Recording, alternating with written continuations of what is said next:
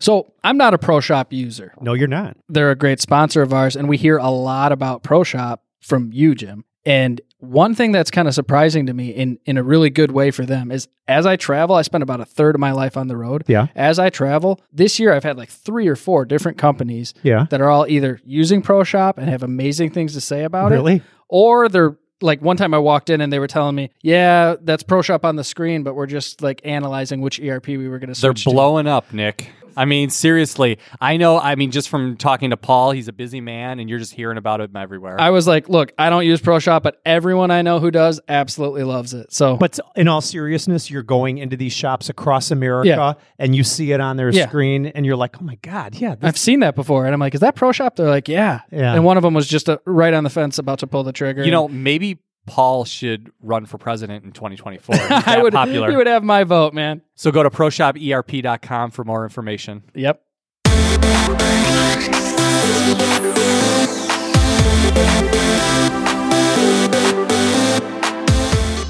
Welcome to Making Chips. We believe that manufacturing is challenging, but if you are connected to a community of leaders, you can elevate your skills, solve your problems, and grow your business. I'm your host, Nick Goldner, and I'm joined by the leaders of Santa's manufacturing operations, Jason Zenger and Jim Carr. I was like, why is he laughing? because I read the show structure and I read that and it made me laugh. and God knows we need to laugh a little bit, right? Yeah, after a year like this, we do. Absolutely. So it's the holidays. It is the holidays. I, I don't know when this is going to be released. It's probably shortly after the holidays for our audience. Yeah. It's going to be in the new year. But happy holidays to you. Hopefully, it was great for all of our listeners. I can tell you, I love the end of the year at Advanced and Hennig. Just Why? the period between like the week before Christmas and the, The new week year. before Christmas? Yeah, so like It's my favorite time of year too. I love the planning side of things, Bingo. setting goals for 2021, all that kind of stuff. I thrive on that. so in some ways it's more like focused and strategic in other ways it's more relaxed a lot of people are using their vacation Mm-hmm. there's everyone's bringing in like treats Yeah. and, no, no you know, kidding. tell- oh my God. oh here's this new christmas concoction that i came up with Here's a new birthday cake donut. actually we're looking at one right now happy birthday, Happy birthday, to you Jim. Thanks. jim Thanks. is now 50 years old Yeah, congrats I love man. it. Yeah. Love it. Feel good. Feel good. Get back on that workout routine. 2021. Exactly. But yeah, for me, Jason, a big part of it is the strategy and the Yeah, planning love too. it. I use a lot of half days and stuff near the end of the year. So I, I can wake up, have some coffee, think, and then come in and do like four hours of good strategy. And that's what we're going to talk about is is the strategy that I've been working on for my sales channels in this episode. So Cool. You know what I love about being in business with you guys is because all three of us have three different ways of running a business. And I don't do anywhere near that type of high level. I mean, my strategy comes in our annual meeting, our quarterlies and our yeah, annual meeting. and I want to ask you about your sales strategy too, Yeah. because obviously you're doing some things right. You're Mhm. growing. Right. Smaller business. We have all these different business units. So yours is a little smaller, a little bit more focused. Right. we have different layers to like our sales channels, for example, which we'll Right. talk about, but doesn't mean I can't learn from you. And you No, can't learn from me. absolutely. And, and then Jason's like a key channel that we go to market with in the distribution channel. So Mhm. I'm looking forward to getting his perspective as well. But I have some good news. Good. I want to start with my my own personal positive kickoff. Yeah, hit, hit it, bud. It's a Y. It's a Y. Do you know what that means? Do you mean Y like W H Y or the Y the letter Like XY X Y? I do not know what that means. instead of oh. X X. Are you talking about your kid? yeah. Oh. So Oh, oh, Yeah. awesome. Yes. So my wife sent in this like little blood sample. She had to prick her finger and send it in, and then they like analyze it. And if they find a Y chromosome, you know, you got a boy. Cool. So that's Good. what I wanted. That's what I asked Santa for was for a. Nice. You know, I don't think boy. it was that easy years ago. No, you get results way earlier now. It's insane. I think we even had like to do a an ultrasound or an amniocentesis. I think we had to do an amniocentesis. that is a huge word. do you know what an amniocentesis is? is that that's like invasive, right? they take a needle and they inject it into the mother's belly and they extract some of the fluids. Oh, that's crazy. Yes, there's a full diagnostic about the baby's health. Wow. amniotic fluid is what they call. it. And in that fluid, they can tell you for sure whether it was a it's a boy or a girl. So now that's the thing. Yeah, we didn't do any of that. We just did the ultrasound. Like, I may be making another announcement that this was a false Y because it's like a mail in test. You know, you don't know if this thing is right. It's not confirmed by the oh, doctor. So I will be happy with another little girl, but I'm hoping for a boy. they do genetic testing at Walmart now, Oh, gosh. I, I wouldn't be surprised. So, how about some news related to manufacturing instead of just my own personal news? yeah, what do you got? So this is from the 2021 Metalworking Capital Spending Survey from Gardner Intelligence. Mm. let me guess, it's down. Yeah, yes, you nailed it, and we're done. That's that's the End of episode. End of manufacturing news. There's less capital purchases in 2020. That's true. So the survey sees machine tool buyers seeking to reduce cost and add operational flexibility. And it's not just them. It's I think every smart leader is probably doing that same My thing. sales channel project that we're going to discuss is about reducing costs and adding operational flexibility. So, but this is related to machine tool. So they're saying machine tool sales are obviously down. Yeah, I'm gonna I'm gonna read a lot of this article because we do this. We go through, we pick out pieces. I picked out some of the best pieces. Yeah, what'd you find? but there's still kind of a lot. So I get Gardner's no, I get AMT's, I'm sorry. Report every week, you know, economic reports that I read. Gardner and AMT, they're like buddies. They work together. Right. Gardner's the modern machine shop guy. I don't think from what I've been seeing and reading, I don't think machine tool sales are down that much though. I'm going to say I don't even think it's double digit. Is we it? will dive in just to set the table. The 2021 Metal Working Capital Spending Survey from Gardner Intelligence shows overall purchasing declines, but increased investment in higher end machine tools such as turn mill machines and five axis machining centers. I'm definitely seeing that because like our our clients who are busier right now are moving away from say spending $100,000 on a machine to spending a million dollars on a machine. Yeah. And that machine is highly automated.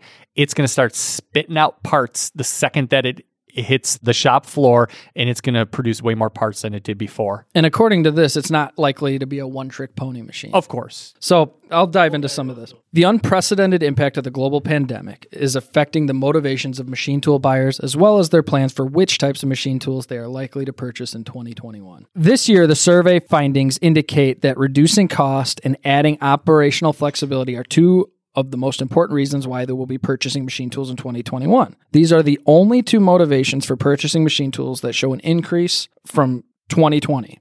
So those two motivations, why you're buying machines, are the only two that have increased between last year and this year. The pandemic is affecting the volume of machine tools that shops plan to Oh, buy. I'm sure. Yeah, yeah. So this kind of answers your question. Yep. Jim. According to the survey, machining facilities are projected to spend 5.092 billion on machine tools in 2021. This is a decline of 19% from the latest What? estimate for 2020. Wait, so they're saying that 2021 is going to be down in machine tool scales versus 2020? 19%. That doesn't even make well, sense. Well, when they were surveying the audience, it was at the lowest point last year to Okay. make. So they were saying the pessimism was probably pretty high, but this was the third year in a row of declining machine tool purchases. So where the decline is being seen is notable, though. The 2021 projection is lower than the latest estimate for 2020, in large part because of planned spending on what our survey has to call, quote, other machine tools, quote. This category includes ancillary machines such as drills or niche machines such as gear cutting machine tools.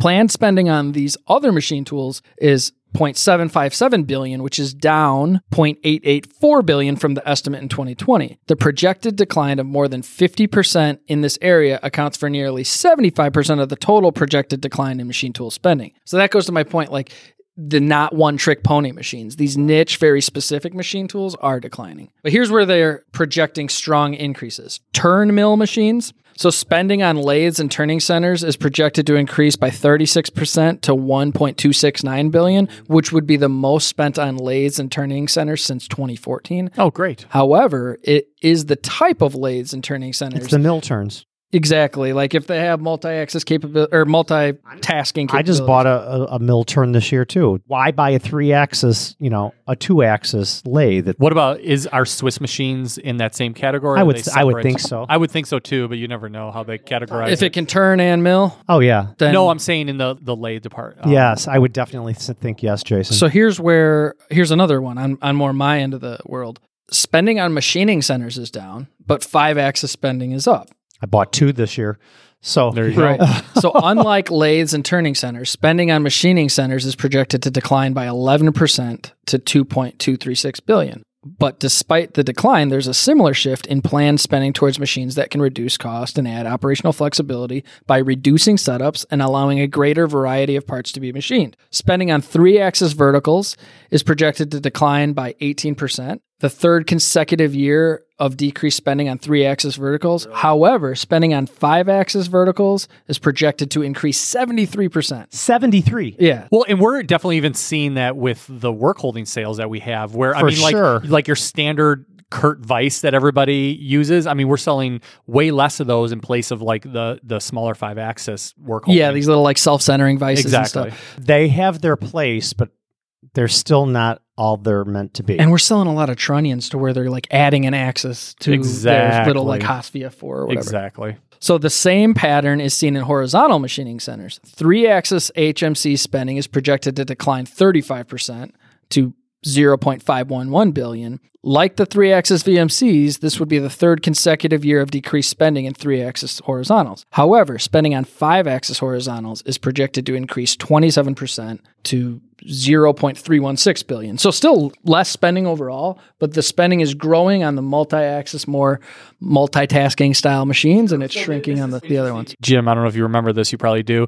Several years ago, when we did an entire episode about why you didn't buy a five axis machine, and you know, if there's any episode that Making Chips has that we should just obsolete, that would be the one. This one didn't age well. it just goes to show you that you're welcome to change your mind. yeah, exactly. You're welcome to change your Well, you know and when like did. someone makes a prediction and then like people on Twitter jump and say that didn't age well because when it doesn't go right, and then Jim buys two five axis. The thing is, you have to stay on t- ahead of your competition. And if 70, that's huge. I better go buy another one. Yeah. You know, 73%, that's huge. That's huge. Well, hopefully the smart machine tool manufacturers are going to be, you know, changing their output, and hopefully that's what these numbers will help them to to do. So the last part of this article concludes by talking about the type of people who are buying. And this is really important as you talk about like, okay, what sales channels should you utilize? It's like, well, wh- what are the end users doing? So, in addition to increasing machine tool spending at contract manufacturers and decreasing machine tool spending at OEMs, the survey indicates a shift in spending by plant size. Machine shops with fewer than 20 employees, like Jim Carr, mm-hmm. are projected to spend 1.341 billion on machine tools, an increase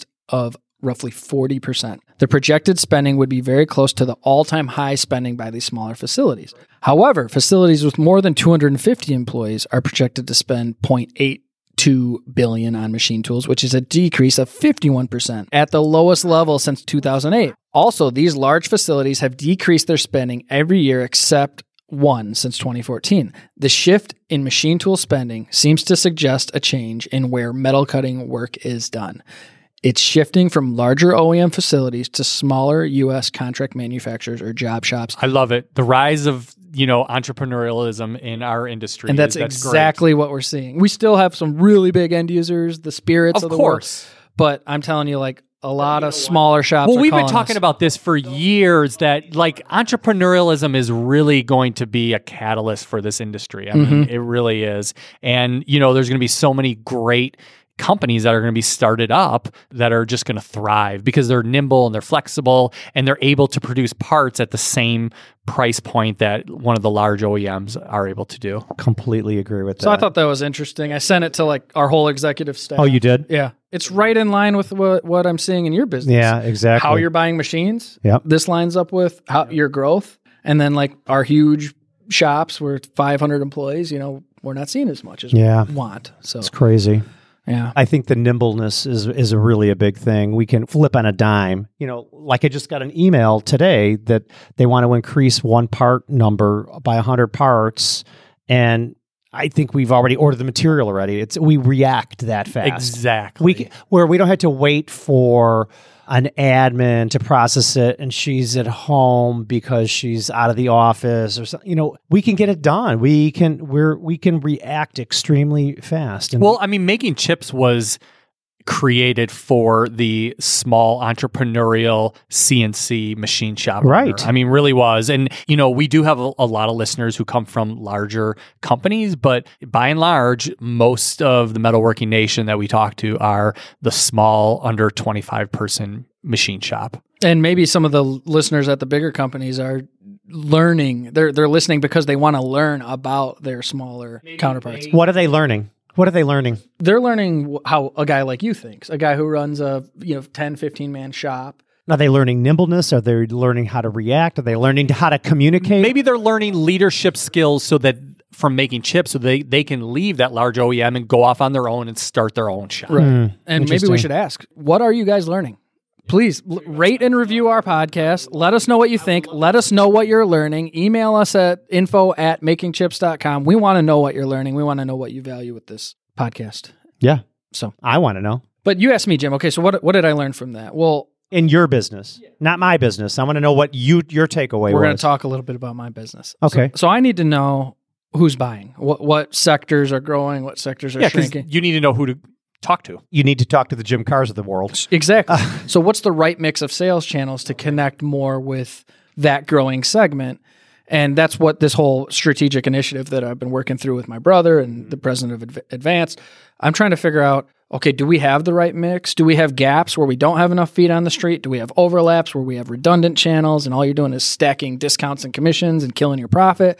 And there's areas where we the answer is yes in both cases. We have like five business units at Hennig, five business units at AME, and all these different sales channels that don't necessarily have a one size fits all for every business unit. So it's not an easy like, oh, this is an obvious decision. It takes a lot of research. And that's what I've been doing. I've been doing so much exploring, so much fact finding. So I'm going to share some of my thoughts so far. Yeah, I don't have all the answers, but I Is this what your show is about? Yes, Okay. optimizing sales channels and getting the mix right. I want to get your perspective. I want to share my thoughts. Yeah. I'm still working through this, so it's not like I have a prescription for. Well, something. you need to know how to target me. So Right. if you set up an avatar in your head about what are the characteristics of the Jim Carr companies Mm-hmm. around the country, then you can learn more about them and learn how to target them. exactly. And that's one one way. It's not the end all. It's not the way, but it's one way to think about it. Right. So let's talk about sales channels. Like, what is a sales channel? It's how you go to market. So when you buy your car, you probably don't buy it directly from the manufacturer unless you're Jason and you bought a Tesla, All right. right? Most of the time, you buy it through some sort of dealer or distributor. Exactly. And then if you do buy it directly from Tesla, like you probably didn't work with Elon Musk. Who did you buy your car from? The website. Yeah, you, you bought it through the website. And the, the thing about Tesla is that, yeah, there's limited options. And even Tesla, when they work outside of the United States, you're dealing with their dealer network. Right. So they have different channels for different markets. And the first channel that I'm going to look But I just bought a, I just bought a new Ford box truck and a new Ford van, and both of those were through two different Dealerships? local dealers. And the guy, and, and it was nice because he was flexible and he was texting me, and we're getting the deal done before the end of the year and all that kind of stuff. It added the personal element. of course, Yeah. yeah. So this is a perfect segue. We're going to talk about my perceived strengths and weaknesses are, and where there might be some opportunities or threats. Are we doing a. SWOT analysis of AME? A little bit for each channel. So the first one, you you kind of alluded to it, is like the inbound channel, or what I call like dealing with the house, and that's what you did with Tesla. Like they optimized the digital experience. I'm I have never bought a Tesla, but can you describe kind of what that was yeah, like absolutely. for you? It, it- so the thing about Tesla is that there's not a lot of options. If you're going to buy a Tesla, you've kind of committed to the platform, and it doesn't leave you a lot of choices. Are you going to spend a quarter of a million dollars on a Roadster? No, I'm going to get their. I got their entry level vehicle, and you have a choice of colors. You maybe have a choice of rims. You have a choice of you know Horsepower. all wheel drive. Well, yeah, there's a little bit of you know I heard you can pay two thousand dollars and they'll download it so your car has uh, you- like five you more can do that. horsepower. But I mean, the point is, is that you're very, very limited in your choices. You don't need much as far as recommendation goes. Self driving is options, but I mean, compared to like a normal, say Ford or you know another manufacturer like that, the options are very limited. It's very open, whereas like Ford, it's a little confusing as far as what your options are and stuff like that. Mm-hmm. So were you essentially configuring yeah, you your can own it on your own, and it took literally less than five minutes. That's so cool. I mean. Yeah, there's not there's not a lot of options. There's not a lot of options. I mean, it took five minutes. You put you put some money down. do you want the pretty charger or do you want the other charger? Yeah.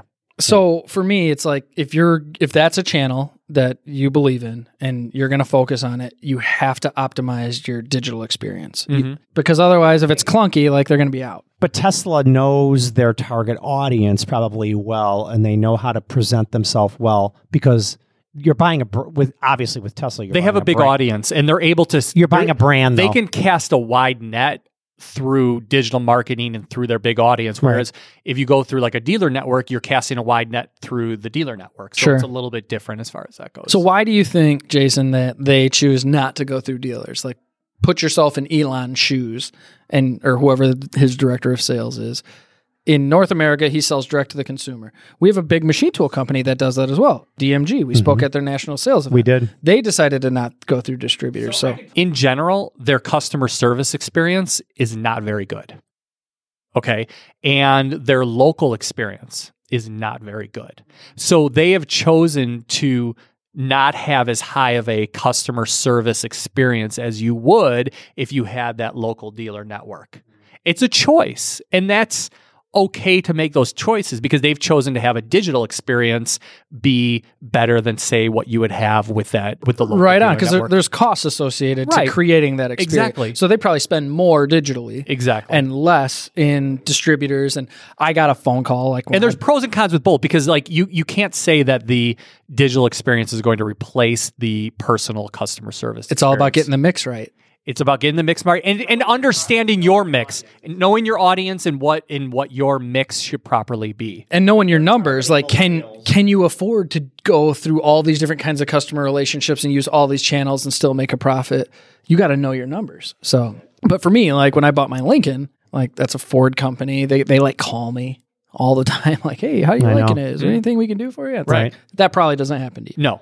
But the experience like you mentioned of buying that tesla wasn't the same as Yeah, I mean after after the sale, so it's funny that you mentioned that after the sale, you know, I did have to reach out to the local Tesla facility, which there is one in Chicago, and it was almost like what are you bothering me for? Mhm. And I, and I'm not saying I don't this is not me trying to dog Tesla. I love my Tesla. But when I tried to call them because I had an issue, it's like I was bothering them. Hey guys, it was great having Peter Eelman on the show a couple weeks ago. It was really interesting to hear how Mazak pivoted during a pandemic and wasn't able to have a live event at IMTS 2020 this year. You know, I have Mazak machines in my shop, and I'm really curious to see how Mazak too has pivoted without having that conference available to them to showcase their products. You know, Mazak's right there in the front, and it's really exciting to see what they've got and what, what the future of Machine Tool holds on. I'm going to give Matt Bain a call and and just to find out to see how things are going with him. This is Matt. Hey, Matt, this is Jim from Making Chips. How are you, man? Good. How are you? Good. Sorry, we had a little bit of uh, technical difficulties on the previous call. I apologize for that. No worries. Been there before. Yes, I know. And you're no stranger to making chips. You've been on the show before, so you're familiar with this, but I just want to let you know that you are live right now. We are doing a Making Chips episode. We thought we'd give you a quick call. The guys and I were just sitting around talking about our episode we had with Peter Eelman a few weeks ago and how IMTS has pivoted in the pandemic to go from a, a physical trade show to a virtual trade show. And we know that Mazak has always been a part, a huge part of the physical trade show at McCormick Place in Chicago. And just love to hear your perspective on what an attendee to IMTS Spark, their virtual trade show, is and what they're going to see if they go to the Mazak booth on the uh, platform. Well, if they go to the Mazak booth specifically, I guess that's a two part question. So, in general, what the attendee is going to see, then what they see at the Mazak booth. I'll talk about the Mazak booth first of all, because that's what I'm most familiar with. Of course. If you go to our booth, we are a uh, what's called a mega sponsor, and what that means is we have the opportunity to be able to use collateral. The maximum amount of collateral spaces or slots were allowed. The maximum amount of video content allowed. The maximum amount of those folks that what are called business cards. Those are Mazak representatives that are on the site to answer any questions. So we've kind of maxed out our presence on IMTS Spark, and that's no mistake because we really view IMTS Spark as a great opportunity to connect with customers albeit that we're you know we're, we can't have the in-person events Right. making the best out of the situation and, and really presents an opportunity to connect with customers on a on a different level we have new product that we're showcasing on our site and you can see that through the videos. We have customer testimonials that you'll see on our site. I think that speaks volumes. It really Oh, speaks yeah. to customers that they can kind of see themselves as the customers so we really view that as a, as a good piece of, of marketing for us There's nothing like seeing your peer that's having a problem with a machining issue, you know, whether it be they can't machine a specific alloy or they're they're trying to cut some shave some time off a production job. If they can see that live in action and see what they did before and how they had that pain and how Mazak was able to come in, help them, equip them, and shave minutes off of a production part. Be, that's awesome. That's what the, that's what we want to see as manufacturing owners. Absolutely. And in some ways a video like that is is maybe a little bit better than a than a live demonstration on our floor because they they can see beginning to end in you know in a, in a five minute video how we solve their problem. So Sure. it's a good, short, powerful use of of our machine and machines and technologies and solutions that pr- we provide. So tell me, uh, you know, let's just say that Jim Carr, president of a Carr Machine and Tool, is ready to buy another CNC machine tool. We don't have the luxury of going to McCormick Place this year and walk the floor and go to your booth and see all the new technology and see cutting demonstrations and and hearing the sound of that machine tool, you know, cutting metal. It, it- it's all in our blood. We get excited over that. But what what can I expect as a prospective CNC machine tool buyer if I go to IMTS Spark and go to the Mazak virtual booth? Well, I think what can you expect? You can expect to um, come away with answers to some um, to a lot of the questions you had. Now, you know whether that be if you had questions about how a machine specs. You know, we always have specs, and I think that's kind of the the beginning part of of your research. If you're looking for new pieces of equipment, is to compare across the different competitors' specs.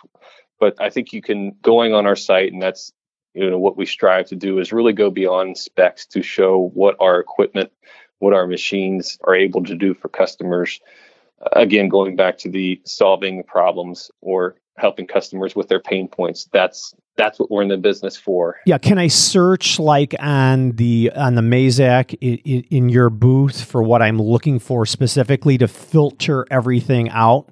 Mm-hmm. yeah you if you were to go to our page and you um you would immediately come up and you'd see all the different videos that we have available and you know there's 20 of them available there So you've got 20 videos at your booth. Uh, 20 videos Okay. at our booth, and those are a, a mix of customer testimonials, product videos, specific programming videos, all the different kind of all the different avenues or areas that that machine tools, and when you're looking to buy machine tools, areas that you're considering. And then in addition, we have um, we have some white papers. We have several white papers. Again, we have 20 white papers in our in our booth. Explain to manufacturers that don't know what a white paper is, Matt. What what a white paper is. So a white paper is a uh, think about a almost like a term paper if, if you were in college Okay. but it's a it's more than just a, a one page flyer but it's not a, a complete novel it's, it's kind of somewhere in between where a, a problem or a, a topic is covered and the topic is introduced and as the white paper goes along in this case Mazak presents its different solutions or ways that it can solve that problem. So it kind of is a, is a thorough, almost story, if you will, of, of how we're able to solve a customer's problems.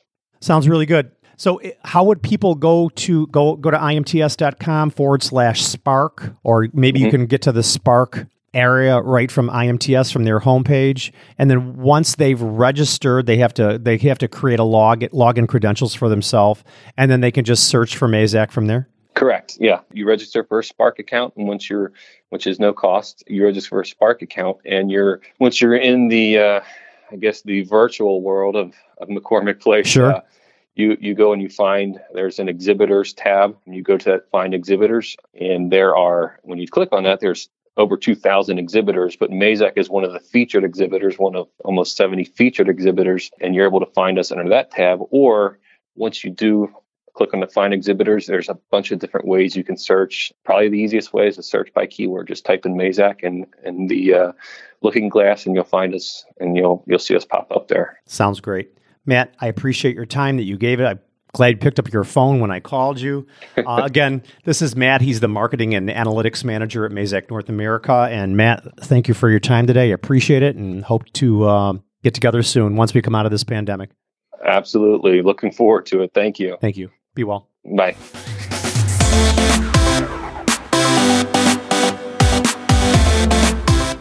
So we'll move to the next channel, but in general, house, you're dealing directly with the customer. There's no, no intermediaries. Control. Yep.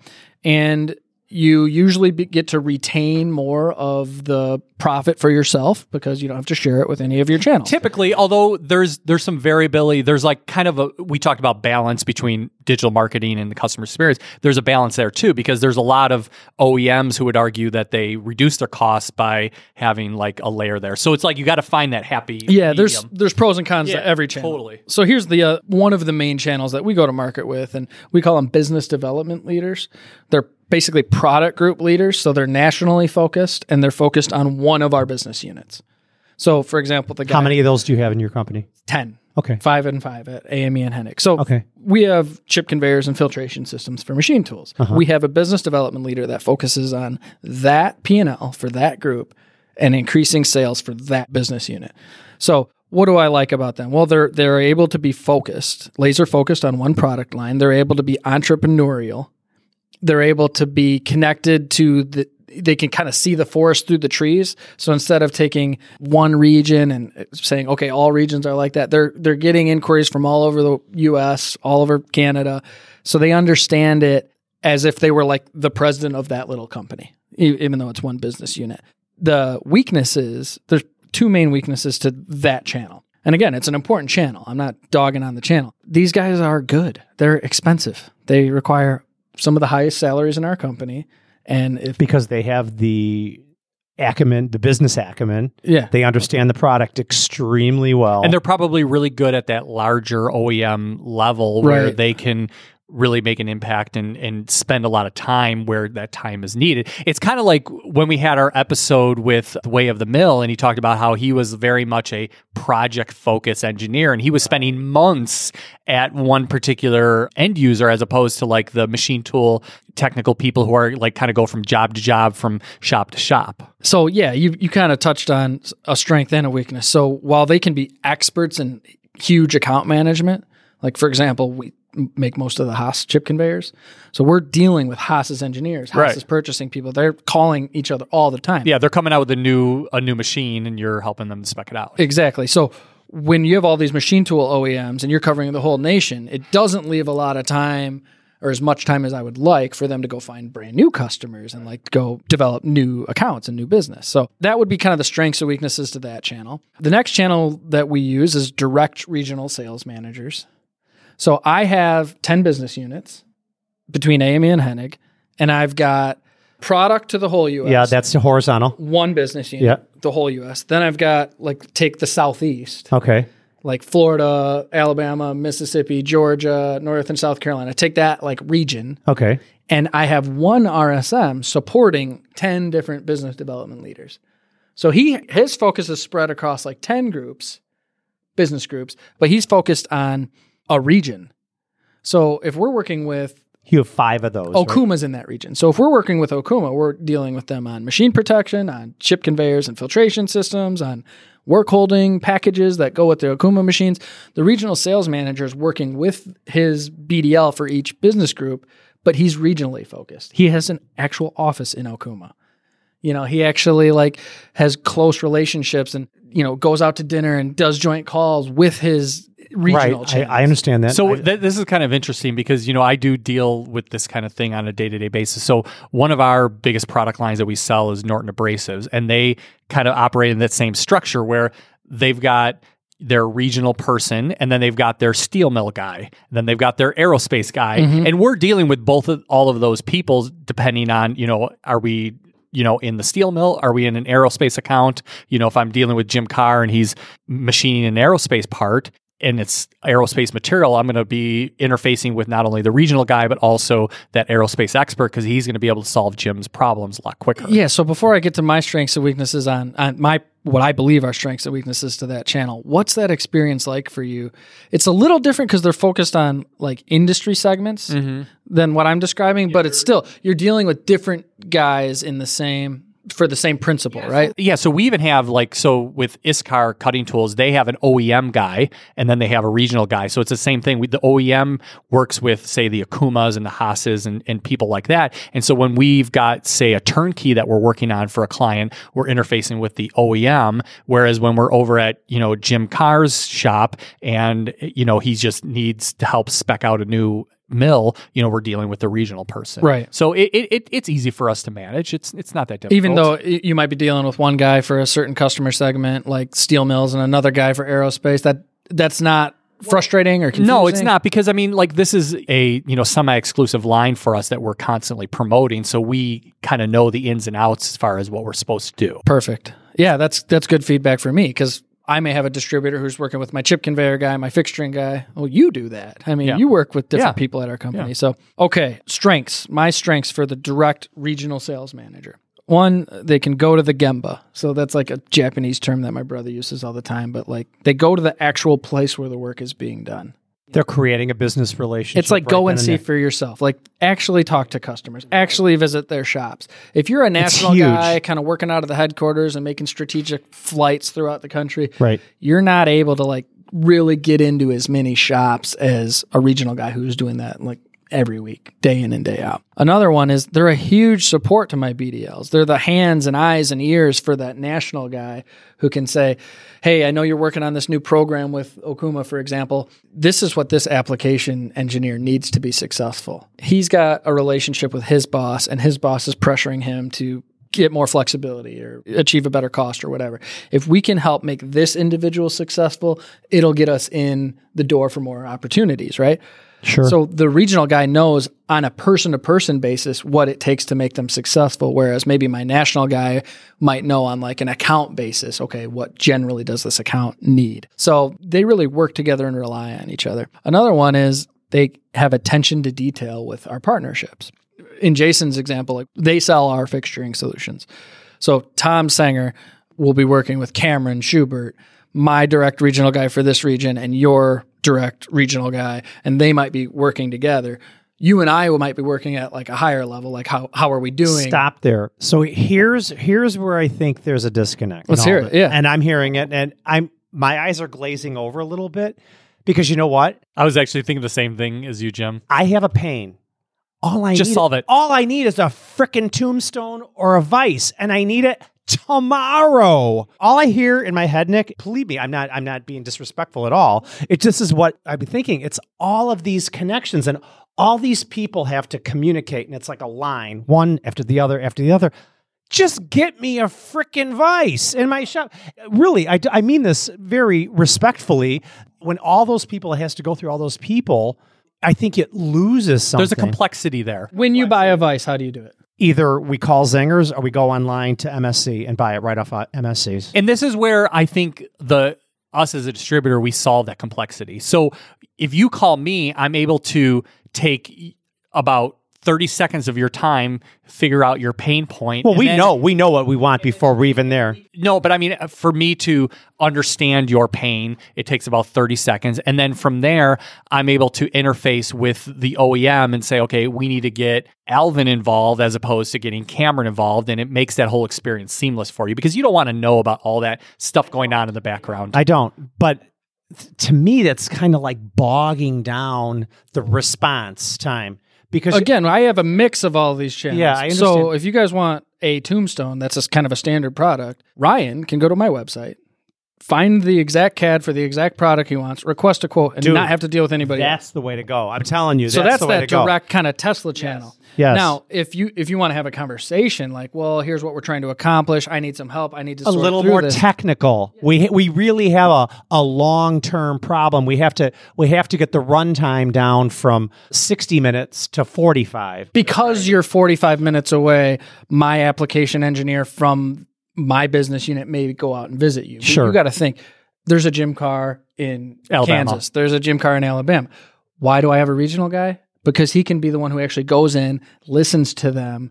Maybe it's a distributor. Maybe it's not a regional guy. But why do we use channels? Because I can't take one guy and have him be in every shop that needs him all the time. Right, right. So it doesn't offend me at all that you said all I want it to do is be convenient. Sometimes you need like a consultative sale, and there there you need someone to help you with consultation. Other times you're just like, hey, can I have a quick, easy, painless experience? Can I get CAD and can I order it from your site or at least request a quote from your site? Well, I offer that too. What I'm trying to figure out is how much should I invest in every different channel? So my guys are already learning about the products available to them. You know how they learn about these products? the website, the content. YouTube, Instagram. That's pretty much it. Right. LinkedIn. Somebody's posting a, a work holding device or a cutting tool or a machine tool in a 15, 20, 30 second spot on a social media platform. There's a link to a YouTube. Oh, it looks pretty good. They go right to the YouTube site. Uh, They see all of these all of these YouTube series show up. And that's what so they're learning already. So that's just like a big ad for content marketing, which is my bread and butter. Like that's my number one channel that I if I had to only pick one, which I would hate to have to do, it would be that one. Just inbound content marketing. the buyer is getting much more savvy in the way we buy things nowadays too. But to play the devil's advocate a little bit, we've worked through detailed applications specific to your own situation that you can't find a YouTube video that's going to solve it. And that's how I've sold to you like the best fixtures that I've sold to you. okay. Best in terms of like highest dollar, most value to me, selling Yes. to you, right. and most value to you. When you just need like a vice, you can get that from a distributor or direct from the OEM if they sell direct. Right, but if I'm if I'm tooling up a big horizontal machining center for million dollar contracts on that machine for the next 5 years, we have to buy work holding that's going to be adaptable to a, a lot of different job types. And there's the no way to like. YouTube that. You know, there's no, no. you you might get some insight from it, but the specifics of your application, you need a technical expert. So, okay, The problem with that is that sometimes those contracts get pulled, things change, they shift, pandemic, you know, a whole barrage of things can come about. here's what I have for the weaknesses of the direct regional sales manager. Even in that region I described, where there's like six, seven states, the person's got one set of feet on the street. He needs to be productive. He needs to manage the territory. There's thousands of shops in that territory. Mm-hmm. So he isn't going to be able to see one third if he saw one a day. So he's got to work with his channel partners, like his local industrial distributor, his local machine tool dealer. And so one set of feet on the street can be a weakness if they're not able to kind of like build a, a team around them. And then also, they come with both fixed and variable costs. So I have to pay commissions on sales to my regional guys. I want to pay them. I want them to earn commissions, but there is a cost there. And then I have to pay a salary and a car and ho- hotels and so there's a fixed cost and a variable cost element and it's not cheap because you need a really strong person in that role. So that that would be kind of the the weaknesses of that. The next channel, I only have a few of these, but there's independent manufacturers representatives. Yep. So they eat what they kill. They don't work for your company. They represent you and you know a handful of other principals. Are you engaged with them at all? We have only like a few left. I know a lot of machine shops that utilize independent manufacturers representatives too. Really? Okay. Yeah, absolutely. And some of them really like that experience. I know one of our clients is is really, you know, like doubling down on building out a network like that. I mean, he was like the, you know, as the president of the company, he was like the main sales guy and interfacing with each one of his clients and he's been working at building out a manufacturer's rep nationwide. This is a Like an agency network. yeah, and Yeah. he's a he's a traditional job shop, but he's unique in that he does really really big stuff. But he's seems to be liking what he's what he's building from a sales network standpoint. Hmm. I was kind of down on this channel. I felt like we were giving them exclusive territories and a lot of the commissions we were paying. When someone says, "Okay, we're paying you commissions," that's like, "Okay, we're we're giving you something."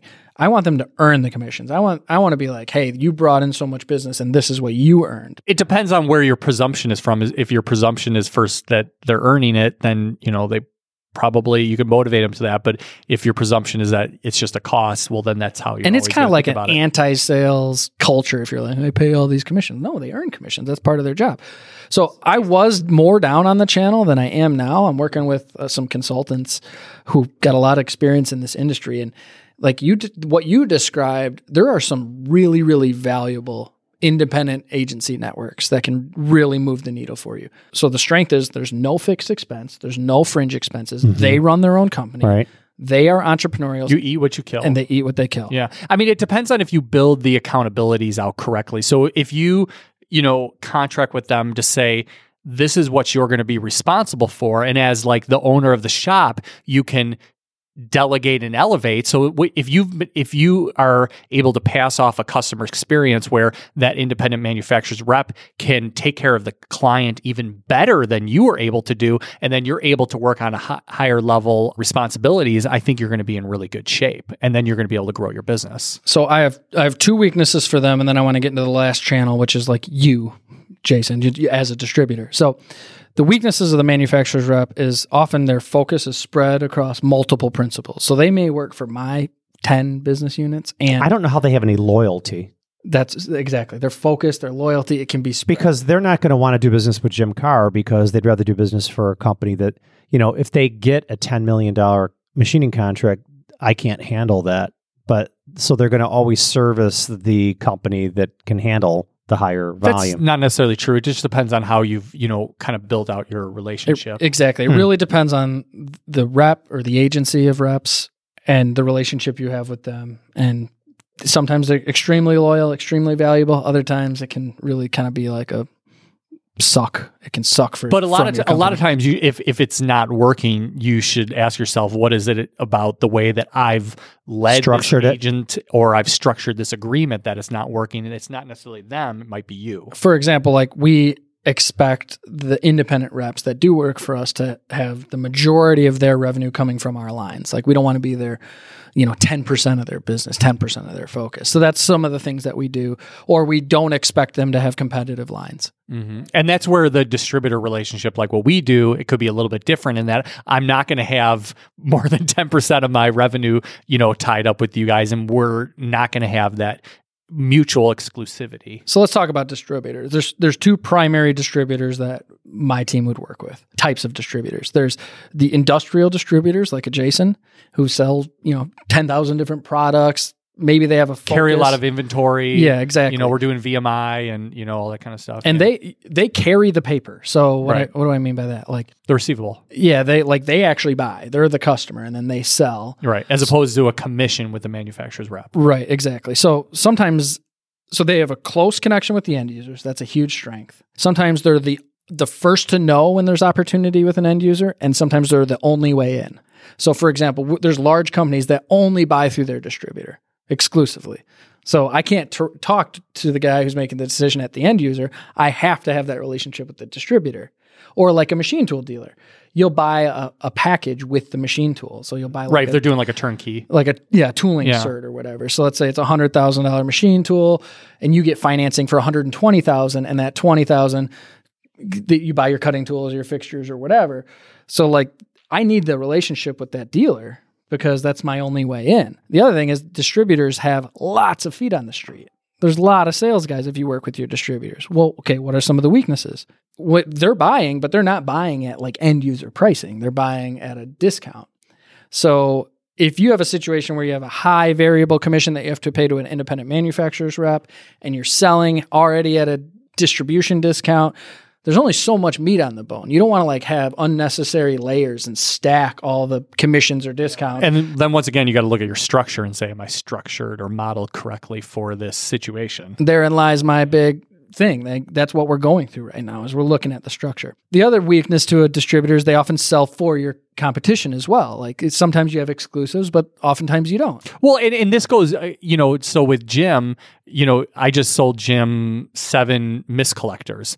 And one of the things I told Jim was if you don't like how this one is priced, I've got a, you know, one that's more expensive with more, you know, features and benefits, different brand. I've got another one that's lower expensive and I can offer you all three of these. And so I was able to, you know, kind of go to there and say, Jim, you know, how much and you know, he went for you went for a recommendation, Jim, but like that's yeah, one of the kind of pros or you know, maybe you could say cons of that situation. And so it's like it's just the reality of the channel. But while you were talking about your three different kinds of mist collectors, I'm thinking, well, my RSM needs to be like having lunch and learns with Jason's team to show them that, like, hey, you don't have to go to our competitor. We have a premium version. Not that I sell mist collectors, but it's all about relationships. if my RSM is tight with his sales team and he's like, hey, next time someone has this requirement, we have a new product for that, like, they'll be top of mind and the distributor will be more inclined to sell my product instead of my competitor. So, Gotcha. there's a lot going on here. Describe quickly for the uh, for the audience, Yep. Jim, your sales channels. Like it's a lot more cut and dry, I would imagine. It is. Well, we do a lot of research on industries that are are building. Mhm. What what is the trends that we see in industries around the, you know, obviously commercial printing is not an industry we want to go after anymore because no one's reading print media anymore. It's like the the Office, Dunder Mifflin. You know, the, the company no, in the Office. I don't know what that is. Well, it's the show The Office, and their tagline is "Limitless paper for a paperless world." yes, something like that. So you know, we do a lot of research on industries, and we talk about it. You know, is is this the right move to make? And so we do a lot of. Who's your channel? Are you using a direct guy for a region? Are you do you have kind of a business development? well, you just hired your first sales manager in the last several years. Yeah. So you you're like so a you have like a business one. development leader. Yeah, Essentially, you have like Yes. one guy in charge of your Right. one line, and he connects to all the different kinds of customers. It's more like a punt, Nick. It really is. yeah, you, know? have you have one channel, but you don't need twenty channels. You're a small shop. You've delegated and elevated that sales responsibility. totally. to- and I didn't John. really love it to begin with. I just didn't have the time for it, and I, and then I didn't really love it on the second. You know.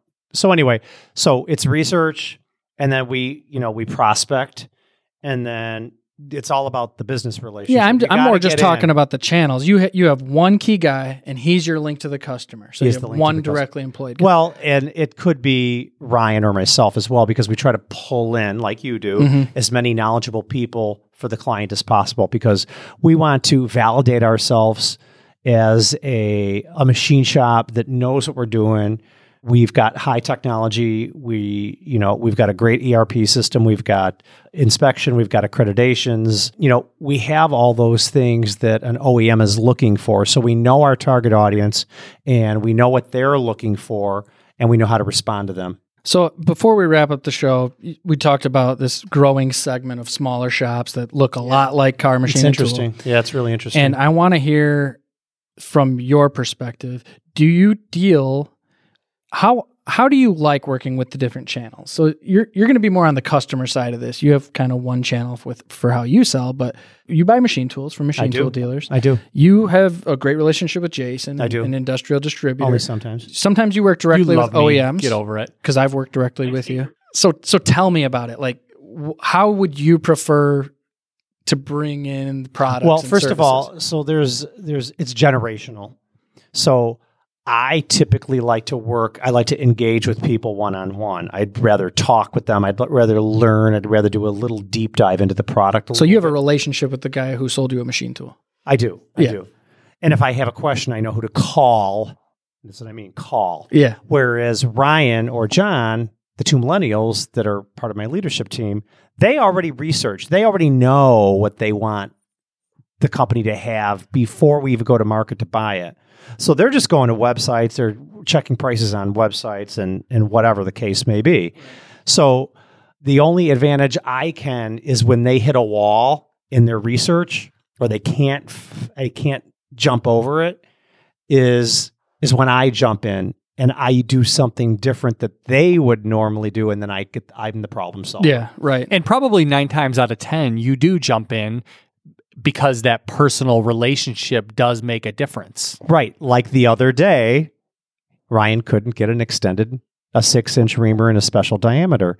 And I said, let's talk. What were the avenues you went to? He went, I, I tried this, I tried this, I tried this, I tried this, I tried this. Who'd you call? He didn't call That's my the point. company. He went through their website, info at whatever the hell it was, Yeah. and Info at got nothing. So I said, okay, blackhole.com. I can he goes, I said, tell me what you need. I wrote down the s- specifics.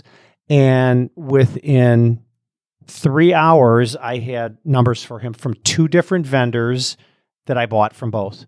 And I was one of them. And he was one of them. There you go. And and Jim literally texted a picture of a of a Post-it note, note, to me, yeah. and I got the job done. And that's you know part of that personal touch. I'm Right. very atypical as a millennial. I'm like, okay, where's the phone number? I want to talk Right. to somebody. Yeah. But I still understand the value, like you described, of buy, that Tesla experience or how Ryan Sure. buys. Like, Right. if he got the answer to his question, he wouldn't have needed to call anybody. Right. I think that personal relationship is still important. You need to learn how to kind of navigate because, like with Ryan, with the Mist Collectors, you know, when I was interfacing with him, I didn't call him when we needed to talk about. It. I was g chatting with him. Yeah. Yeah. whole time. So I mean, it's just that's how he responds. yeah. So, have you? Do you ever deal with independent manufacturers representatives? No. On behalf, you never. In all of the 40 years in the history of the company, there might have been two transactions with a. So. I, I could tell you typically where this works well is is if you, from a sales perspective, you don't have the resources to have somebody full time on your team covering a particular territory geographically. That's where the independent sales representative is very valuable. sure. Yeah. Interesting. I appreciate the perspective from both of you guys. yeah, no worries. I know this is kind of a lot. Like, it's a lot more cut and dry for you. I envy you sometimes. Yeah. It's like Well, don't. you could just talk. You could just talk to uh, John, your sales guy, Right. And he's got the connection to the customer, and he can bring you into the customer. And but you know, I have thousands and thousands of customers. It's hard. When he can make that connection, he can prospect, make the connection, and then we pull in as a unit our combined wisdom, Mm-hmm. And that's when we can impress and we can. Well, the one thing typically the one thing I could say is, you know, like sales is never easy, and as your company grows, kind of your sales channels develop and grow and sometimes they take on a life of your own and sometimes you have to take a step back and say wow this is not how it started and i need to get this straightened out You got to work on your model. you got to work on your model. But I mean, as a sales guy and as somebody who believes that everything starts with sales, I mean, you know, everybody in the company, you know, there's like three, usually three big buckets. There's sales and marketing, there's operations, and then there's, you know, finance and accounting. And they all think everything starts with them, you know? I believe as a sales guy, everything starts with sales. I mean, it is literally the front end, and it's the It, it's the to front end, and you can't do anything without making a sale. Right. And you know, you can't. if you're not making sales, You're not making chips. and if you're not making chips, you're not making money. Bam. As always, thank you for listening to the Making Chips podcast. You need to increase the speed and feet of your business. If you're not elevating your manufacturing leadership, you're going to get left behind. The metalworking nation is committed to a new way to stay ahead of the competition. We have more content to help you make and elevate at makingchips.com. Gain access to exclusive content, as well as videos, blogs, show notes, and more resources designed to equip and inspire you. We'll see you next time.